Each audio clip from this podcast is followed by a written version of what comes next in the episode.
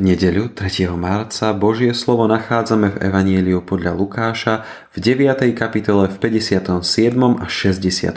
verši takto znejúce. Raz, keď šli po ceste, kto si mu povedal Pôjdem za tebou kamkoľvek pôjdeš. Ježiš mu však odpovedal Líšky majú svoje nory a nebeské vtáky hniezda, ale syn človeka nemá kde hlavu skloniť.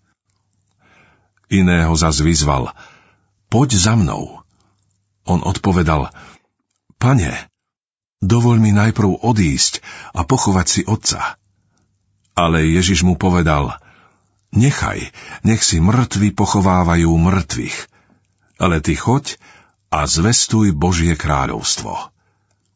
A iný zas hovoril, pane, pôjdem za tebou, ale najprv mi dovoľ rozlúčiť sa s rodinou. Ježiš odpovedal, kto položí ruku na pluch a obzerá sa späť, nie je súci pre Božie kráľovstvo. Kto je učeník? V dnešnej dobe sa stretávame s rôznymi pomenovaniami nasledovníkov pána Ježiša, napríklad ako kresťan či veriaci človek. Pojem, ktorý však Boží syn najviac používal, je učeník. Dnes toto slovo často obchádzame Možno aj nás chvál. Práve preto, lebo toto slovo sa stalo v našom modernom jazyku veľmi archaické. Pripomína nám učňa a majstra.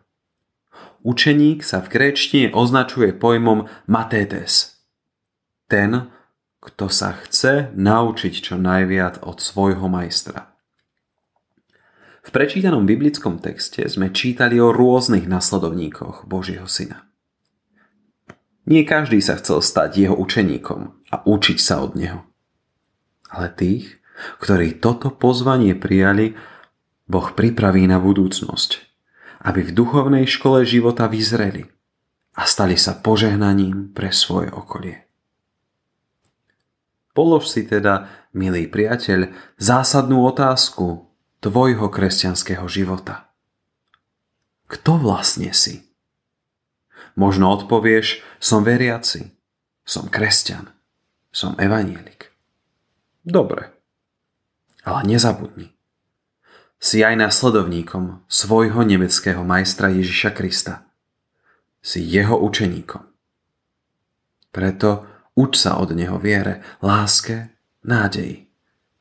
A vo svojom každodennom živote stoj verne na tých miestach, kde ťa on v živote postaví vernou službou oslavuj nášho pána. Pomodlíme sa. Bože, ďakujem. Ďakujem, že nás voláš, aby sme sa naučili čo najviac od Teba. Odpusť, že často nasledujeme skôr svet s jeho laklami. Daj nám precítiť, ako veľmi nás miluješ. Nech ťa nasledujeme z lásky. Amen. Dnešné zamyslenie pripravil Martin Riecky. Modlíme sa za Mijavský seniorát.